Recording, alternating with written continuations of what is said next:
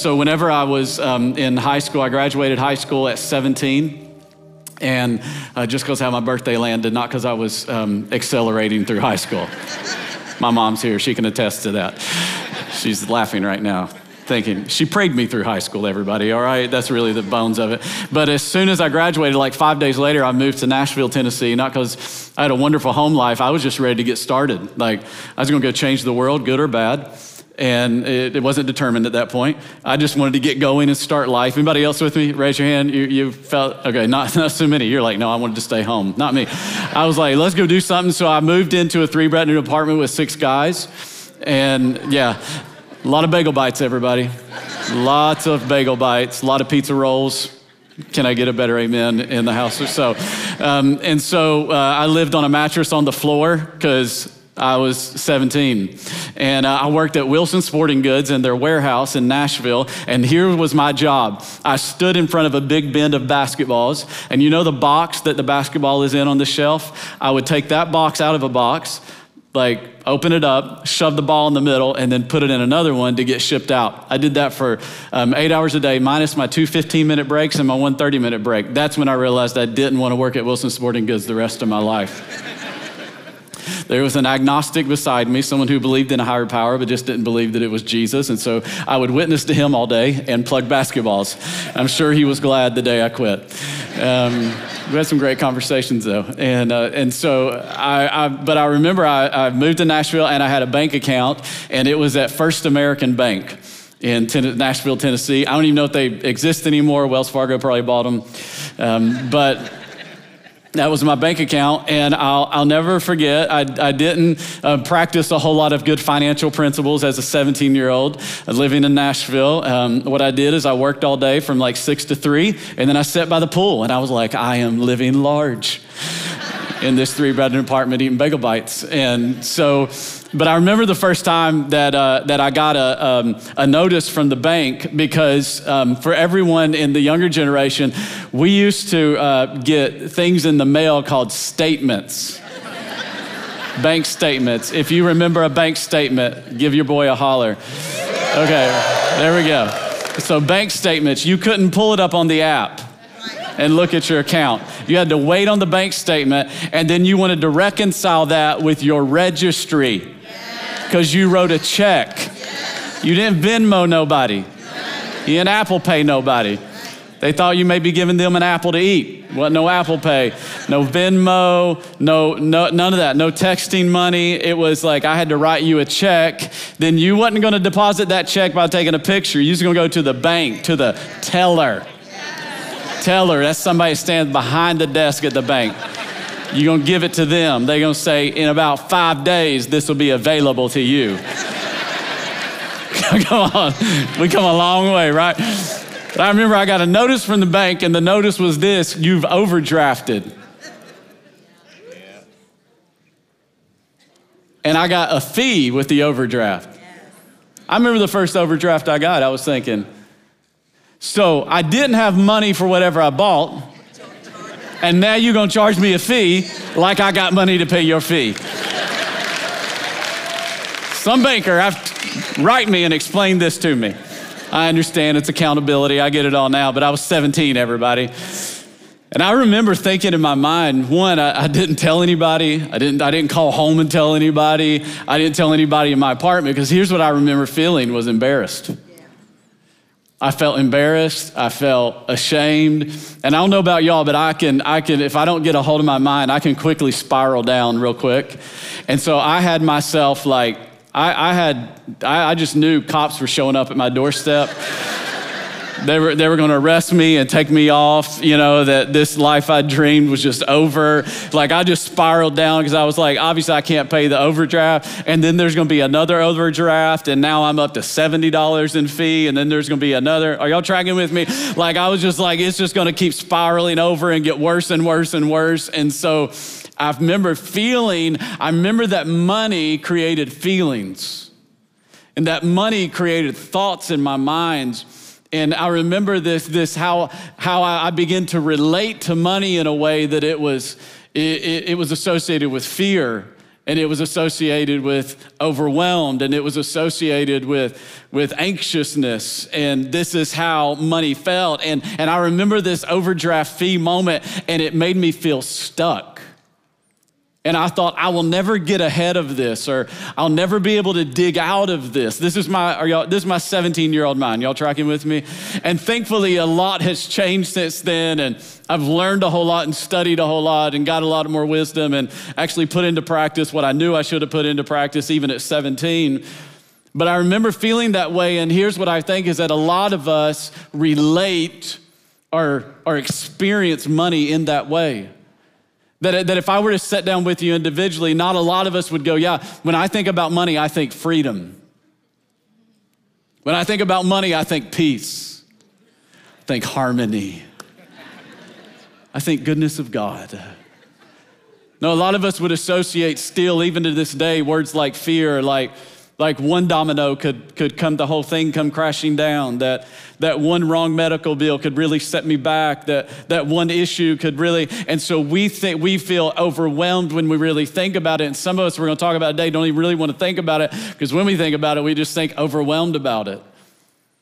And I just want you to know that's not how God intended you to live, but I will tell you, you're not alone. That if studies are true, the average American, that means the average American in this room and our campuses online, our church family, the average is about $7,000 in credit card debt. And that doesn't include consumer debt like cars and other just credit cards. And they're paying about $1500 annually in interest on that. So it just continues to feel and most people said they feel like it's a hole they'll never dig out of if studies are true, bankrate.com did a study and found that 21% of Americans are saving nothing for the future. And the overwhelming majority are not even saving 10% for their future, which means most people will not be ready for retirement. It's quiet in church today. That's why I got you laughing at first, because I knew we were going downhill real fast. The Associated Press did a poll and said that two thirds, think about that, two thirds, if you're not good at math, that's a lot of people, are not prepared for a $1,000 emergency. I mean, they're not prepared for a $1,000 car bill. They're not prepared for a $1,000 home issue. They're not prepared for a $1,000 medical issue. They're not prepared for a 1000 So, what ends up happening? They put it on that credit card that already has an average of $7,000 on it that they can't pay off. And they're making monthly payments, which it means it'll be years for they ever pay it off. And so then that just get, and so it becomes this cycle. And I just want you to know that God never intended for you to live that way. Listen to me clearly. It is not the will of God for your life for you to live in fear, overwhelmed, anxious, arguments. The number one cause of divorce in most Americans that divorce is finances. That is not the will of God for your life. Are you hearing me today? it's not the will of God for your life. And I feel a responsibility to teach this. Why? Because the Bible talks about it. Most of you don't know this, but the Bible talks about your money more than it talks about heaven and hell combined. There are more verses related. Why? Because where your treasure is, that's where your heart is. Because this is the source of so much anxiety. This is the source of so much stress. This is the source of so much fear. And that is not the will of God for his people, for you to live that way. Now, listen to me. I want to set the record straight because I've been accused of many things. One of them is that I'm a prosperity preacher. And I am not a prosperity preacher. I do not believe uh, in prosperity theology that if you give God a dollar and you just sow enough seeds that God's going to give you a Mercedes Benz. No, you could be generous all you want, but if you don't know how to manage the 90% that God put in your hand, you could be broke the rest of your life. Are you tracking with me? I don't I don't believe it. However, I am not a poverty preacher. I do not believe that God wants you poor and broke and stressed out and overwhelmed. I believe the Bible principles will lead to a blessed life, and that is what I believe. I believe in a blessing theology, not a prosperity theology and not a poverty theology. And there are people that preach both, and they're both wrong. I don't call out people, but that's wrong. But I do believe in a blessing. I believe blessed are those who, the Sermon on the Mount, I believe in a blessing theology. Are you following me? But it begins not with your checkbook, not with your online account, not with a spreadsheet. It begins with your mindset. And I want to talk to you today about money mindsets. And I do want you to know, I want you to write this down. I want you to write this website down. They're going to put it on the screen for you lifepoint.org slash financial resources. And we're going to get to some of this in the weeks ahead. But we're not going to start there today. But I do want you to know we've, we've created a website with all kinds of resources podcasts, books we recommend, sermons we recommend, um, budgeting tools, all kinds of things that you can go there and get a lot more. There's no way I could cover it all in a short series, but I want you to go there, get that. We want to help you live financially free, and there are biblical principles. To do that, if you're with me, say amen. amen. All right, well, I'm gonna give you three mindsets today that are wrong mindsets that I think you've got to change and you've got to ruthlessly uproot in your life. And they're created by, by a number of, of things, experiences, what was modeled uh, that, and what you grew up in. There, there's all kinds of different directions that these mindsets come from, but I want to help you recognize three that are wrong that will not lead you to financial freedom. Then I'll give you the one that will lead you to freedom. And, um, and then we're going to talk more next week. If you're with me, say amen. amen. Now, in each of these mindsets, here's what I'm gonna give you. So, this is the structure. It'll be very teaching today. Um, I'll get back to preaching and yelling and stuff in a few weeks. Uh, but I'm gonna give you the mindset, I'm gonna give you the excuse, the excuse the mindset brings as to why you can never get out of it. And then I'm gonna give you the root that you've got to address. All right, the mindset is structure of the message. So I'm gonna, I'm gonna be a good teacher. I'm gonna tell you what I'm gonna tell you, then I'm gonna tell you, then I'm gonna tell you what I did tell you, all right? That's, so the mindset, the excuse, and then the root. There's a root issue there's a root issue, and if you don't up, uproot the root, it doesn't matter how many resources we give you, how many biblical principles they give you, it doesn't matter how many of that, you'll continue to live the same pattern because you didn't change your mind. Because transformation, according to Romans 12, 2, comes by the renewing of your Come on, everybody say it with me. The renewing of your of your mind. You got to change your mindset or you will never. This ain't a Tony Robbins talk, it's a Bible talk. You with me? But you got to change your mindset or you'll never change your behavior because your behavior is rooted in what you believe. You got to change what you believe to change your behavior. If you're with me, say amen. Mindset number one, we're going to move through these. Number one is a scarcity mindset a scarcity mindset. The word scarcity means lack, it means short supply. And some of us, the way that we view money and the way that we relate to it is through a scarcity mindset. It's, and the excuse here is there's never enough. So I can't do a, B, and C. I can't do what God wants me to do. I can't, uh, and, and, and some of the things we'll share in the weeks ahead, some of you, if you don't change this mindset, you'll go, that's good for you, but I can't do that because there's never enough, because you have a scarcity mindset. When we talk about what are God's principles for saving, and what are God's principles for spending, and what are God's principles for budgeting, and what are God's principles for preparing for the future, and what does a wise man do? How does he store up wealth for generation after generation? That's what the Bible talks about all this. And your mindset, if it's a scarcity mindset, you'll go, that's great, but doesn't apply to me because there's never enough. And I want you to get your mind away from dollars and cents. Today, we're not talking about that, okay?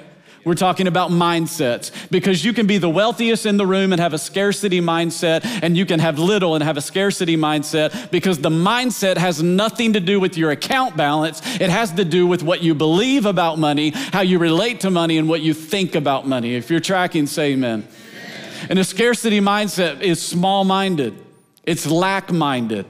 It's, it's, it's, it's, it's tiny. It's, it's so I don't dream because there's never enough. I don't, I don't think big because there isn't enough. I don't save now because there's never enough. I can't budget because there's never enough. And so the, and the reason there's never enough is because the line keeps moving in our life. It's, it's the next raise is, is when I'll begin to. It's the next promotion is when I'll, I'll begin to. And so the line keeps moving because there's never enough. And that's the excuse we continue to tell ourselves. So we don't get a hold of our resources and manage them in a way that honors God. And the excuse we give ourselves, or the out we give ourselves, is that there's never enough. And so, what happens in a scarcity mindset is we live in survival mode. And so we hoard and so we keep and, and so we look at it and it's just, it's just never, there's never enough. And the root issue, the root issue, remember we're, we're going mindset, scarcity. I know you're writing all this down. The excuse is there's never enough. So I stay in that mindset because my excuse is there's never enough. But Pastor, you don't see my count best. There ain't enough. I know we're not talking about we're not talking about dollars and cents. We're talking about mindset. You got to change the way you think before you change the way you behave. Are you tracking with me? Yeah. You got to change the way you think before you change the way you behave. So you got to catch your thinking. So the excuse is there's never enough, but the root of this is a lack of trust. I want to show you this. It's a lack of trust. The root of scarcity mindset. So I live with a scarcity mindset. I live with a lack mindset. I live in a survival mindset because I have a lack of trust. And my lack of trust is in God. I'm going to show you this. Philippians 4:19 says this, "And my God will meet all your needs according to the riches of his glory in Christ Jesus. Maybe if you've been around scripture, you know this verse. And sometimes we go to this verse and you can spiritualize it and go, Yes, God's gonna meet all my needs, gonna forgive my sin, gonna give me joy and peace. All that is true, but the context of this is Paul's talking about financial need and physical need. So he's telling the church in Philippi, You've been so generous to me, and you've helped me so much, and I, I'm blessed. And he goes, Now he says to them, And I want you to know that my God, the same God that is supplied for me, will meet all of your needs. Now, he didn't promise to meet all your wants. So don't be like, I prayed for that. I, I wanted, I, I prayed for that bag, and he never bought it for me. He has got, gone to Tyson's yet, got the Louis, brought it. He didn't say all your wants. Are y'all tracking with me? He's saying, My God shall supply all your Prada according, all your Gucci, all your Jordan 11s. With the, are y'all tracking with like, he just said, I'll provide all your needs. According, some of y'all like, what is he talking about? Those are brands. Don't worry. It's good. Okay according to his riches in glory in Christ Jesus. In other words, when I live with a scarcity mindset, what I'm saying is that my supply is limited. I understand you go, yeah, but I make a, a, finite amount of money, and that's true. All of us do that, and none of us have unlimited resources coming in. But our mindset, are you tracking with me? We're talking about mindset here. So, what Paul is saying, no, I serve an unlimited God, and my unlimited God is my source and my supply. And so you have to shift your mindset from the company is my supply. No, no company has ever been my supply. God has been my supply. Are y'all tracking with me? Whether I was stuffing basketball at Wilson Sporting Goods and not managing it so well, or I was a bellhop at a Marriott, or I was, I'm going through my list, or a busboy at the Olive Garden. Are y'all tracking? I've done it all, y'all or I was a youth pastor in New York, or I was an intern in Alabama, or as a senior pastor, there's been different LLCs and INCs that have put the check and been on the name with the deposit that went into the bank. But all of them, superseding them, I had a supply, and his name is Jesus, and he supplies all of my needs according to his riches and glory. Are y'all tracking with me? So I don't live with a scarcity mindset. I live with wisdom within my means. I'm not saying I live recklessly. Well, God's unlimited. I'll spend it all. He can give me more. We're going to talk about being wise next week. Are you tracking?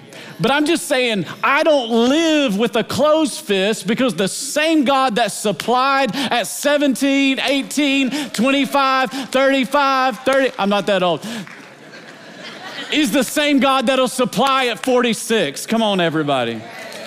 So I'm gonna give you a declaration. I'm gonna give you a declaration to, to get in your heart with each one of these. And this is it I reject a scarcity mindset because I have an unlimited supply. I want you to get that in your heart. I reject a scarcity mindset. Why?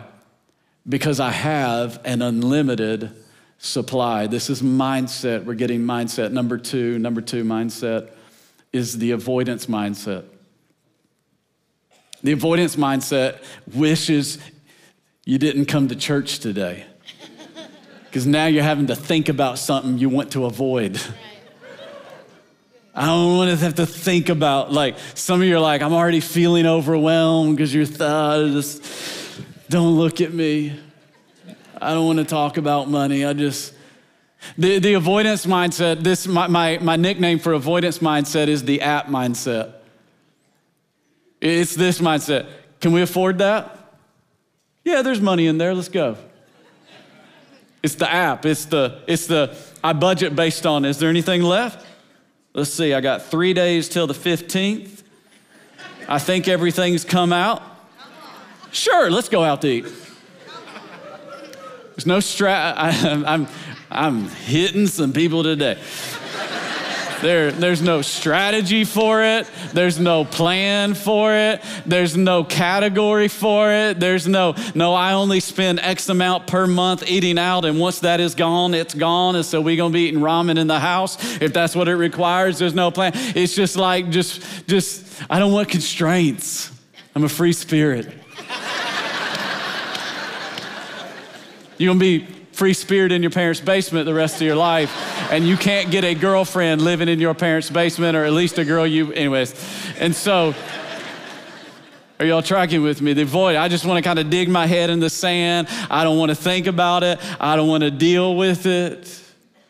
And this is a dangerous way to live. The dangerous way to live. The mindset is avoidance, the excuse is it's too overwhelming. Or, or kind of the, the, the, the sister excuse is it's too constraining. Because I don't want to live within a parameter or a guardrail. And so the excuse is just too overwhelming to think about. I don't want to think about, or it's too constraining. I, feel, I don't want to be constrained. And the root issue, if it's avoidance, it's too overwhelming or too constraining, the excuse, the root issue that's underneath all that is I don't want to own. I don't want to have ownership of my current situation. So whether I have a lot and I mismanage it, I don't want to have to own that. And whether I have a little and I've mismanaged, because this ain't about account statement balance, I don't want to have to own it. And there's danger walking that road. And you may be like, well, it's worked for me so far. That's great. But can I tell you something that's in your future? Can I speak prophetically to you? I see an oil change in your future. I see tire rotation in your future. I see a hot water heater that's gonna go out in your future. I'm not speaking death over you. I'm just telling you, nothing lasts forever. I see a new roof in your future in Jesus' name. And if I'm gonna live by the app, do I got money in it? Then it is dangerous to walk down this path knowing there are things in my future I am not prepared for. And so then what happens? I end up like the average American. I got to put it on a credit card, and then I'm stressed out and I'm overwhelmed, and then we're fighting and we're arguing, and they're going on the vacation that we see on Instagram, and we want that vacation. And why can't we go on that vacation? Why? Because we did, we just wanted to stick our, I don't want to think about it. I want to voice too overwhelming. I don't have a plan. Proverbs 22 3 says this though the prudent or the wise they see danger and they take refuge. But the simple, he's not saying the stupid, he's saying the simple. I would have written it differently, but I'm not God. they keep going and they what? They pay the they pay the overdraft fee. They pay the stupid tax. I've paid a lot of stupid tax in my life. I'm done paying stupid tax. You know what stupid tax is? It's where you could have prepared for it. You could have been ready, but you were not ready, and then you got you had to pay a stupid tax. It's worse than the IRS tax. It hurts a lot worse. and so, what's our declaration for the avoidance? Here's the declaration I reject the avoidance mindset. Why? Because I am wise. I have the Spirit of God, so I have access to wisdom. So I'm declaring over my life and my finances, I'm going to be wise. Is this helping? Number three, this is the final wrong one. I'm sure there's other ones, but I'll give you three today. Number three is entitlement mindset. Mm hmm. yes, sir, we're going there. Most of us think the entitlement mindset from one angle, and I'll give you two angles. One angle is this, and this would be the common one, is that someone owes me something that I did not work for. The government owes me, different people owe me, mom and dad owe me, everybody. And, that, that, and just so you know, that's not a kingdom of God mindset. It's not. The Bible says if a man doesn't work, he doesn't eat. So there, the Bible has a personal, there's a personal responsibility understanding. As a believer, you have a personal responsibility. I understand there's different situations, circumstance, people, and I'm all about. So I think when the body of Christ is, if the, if the church would do what the church was commanded to do in Scripture, we'd need no government programs. So that's just. Meaning, if everyone tithed, there would be plenty of resources to take care of everybody, and we wouldn't need government programs. But because the church, anyways, I don't have time to go on that one today.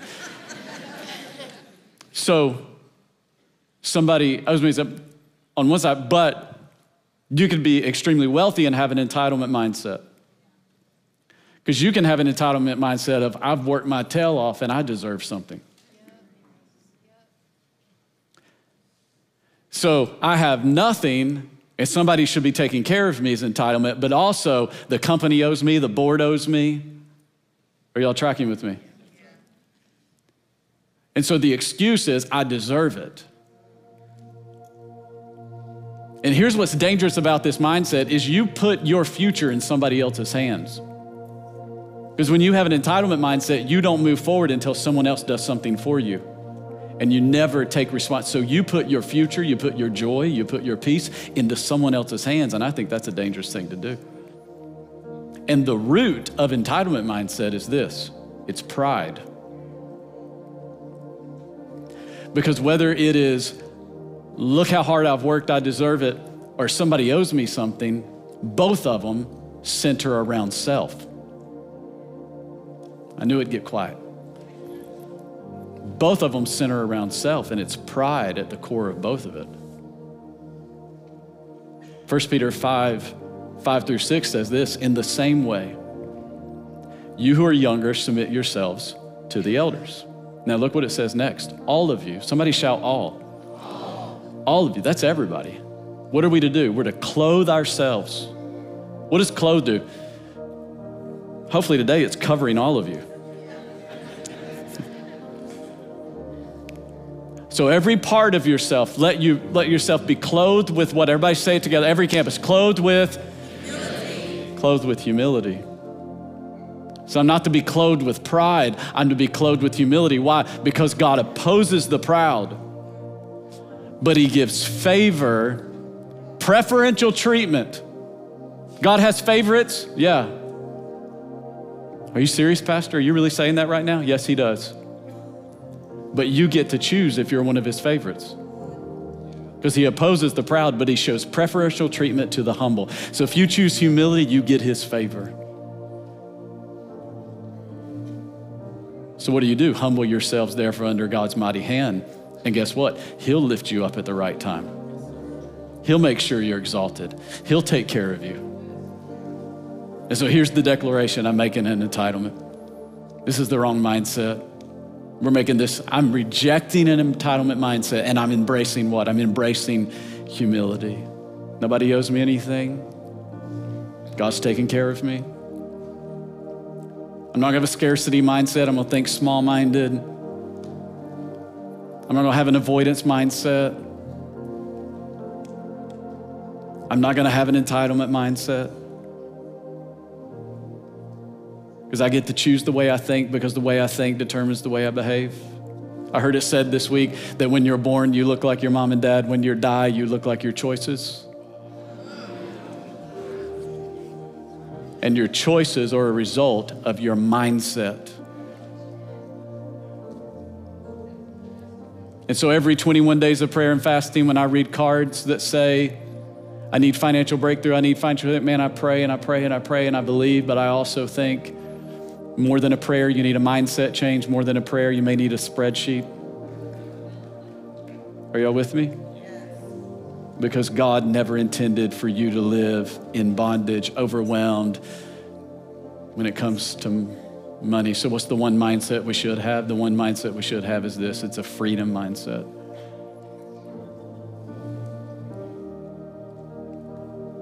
Because your mindsets don't just affect your money, they affect every area of your life.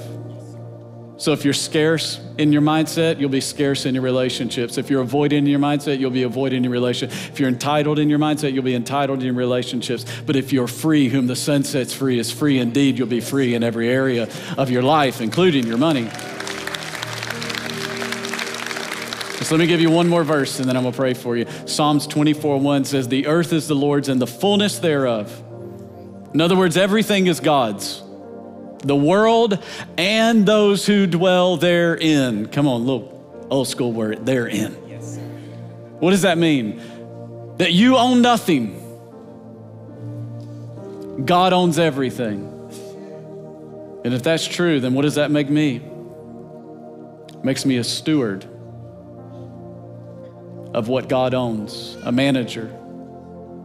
And so then the question becomes how do I become the best manager, the best steward I can possibly be?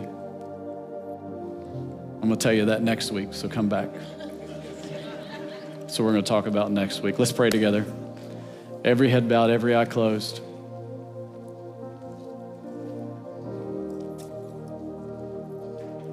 No one looking around. Ask you just keep your seat for a moment. Maybe you're here today and you're thinking,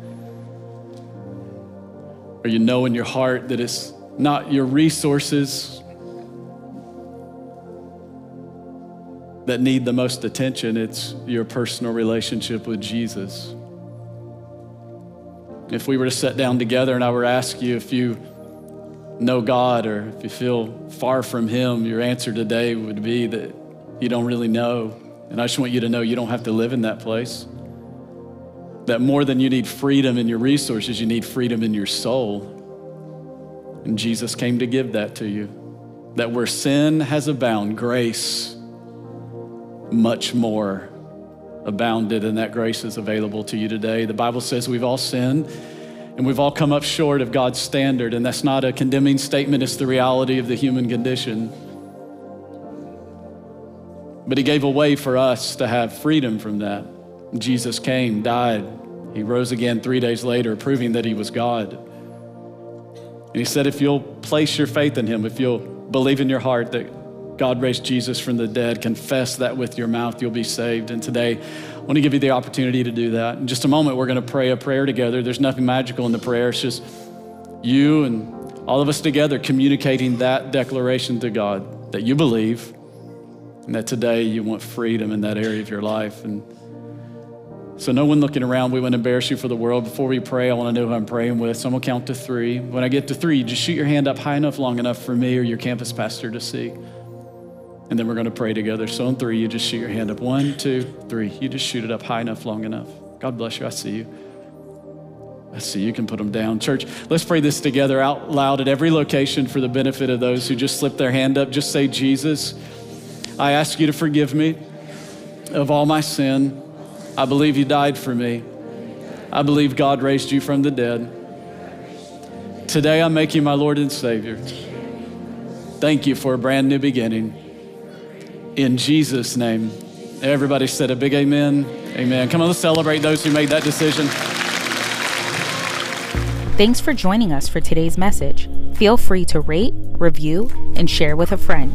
If you'd like to find out how you can get involved or partner with us financially, visit lifepoint.org or download the LifePoint app.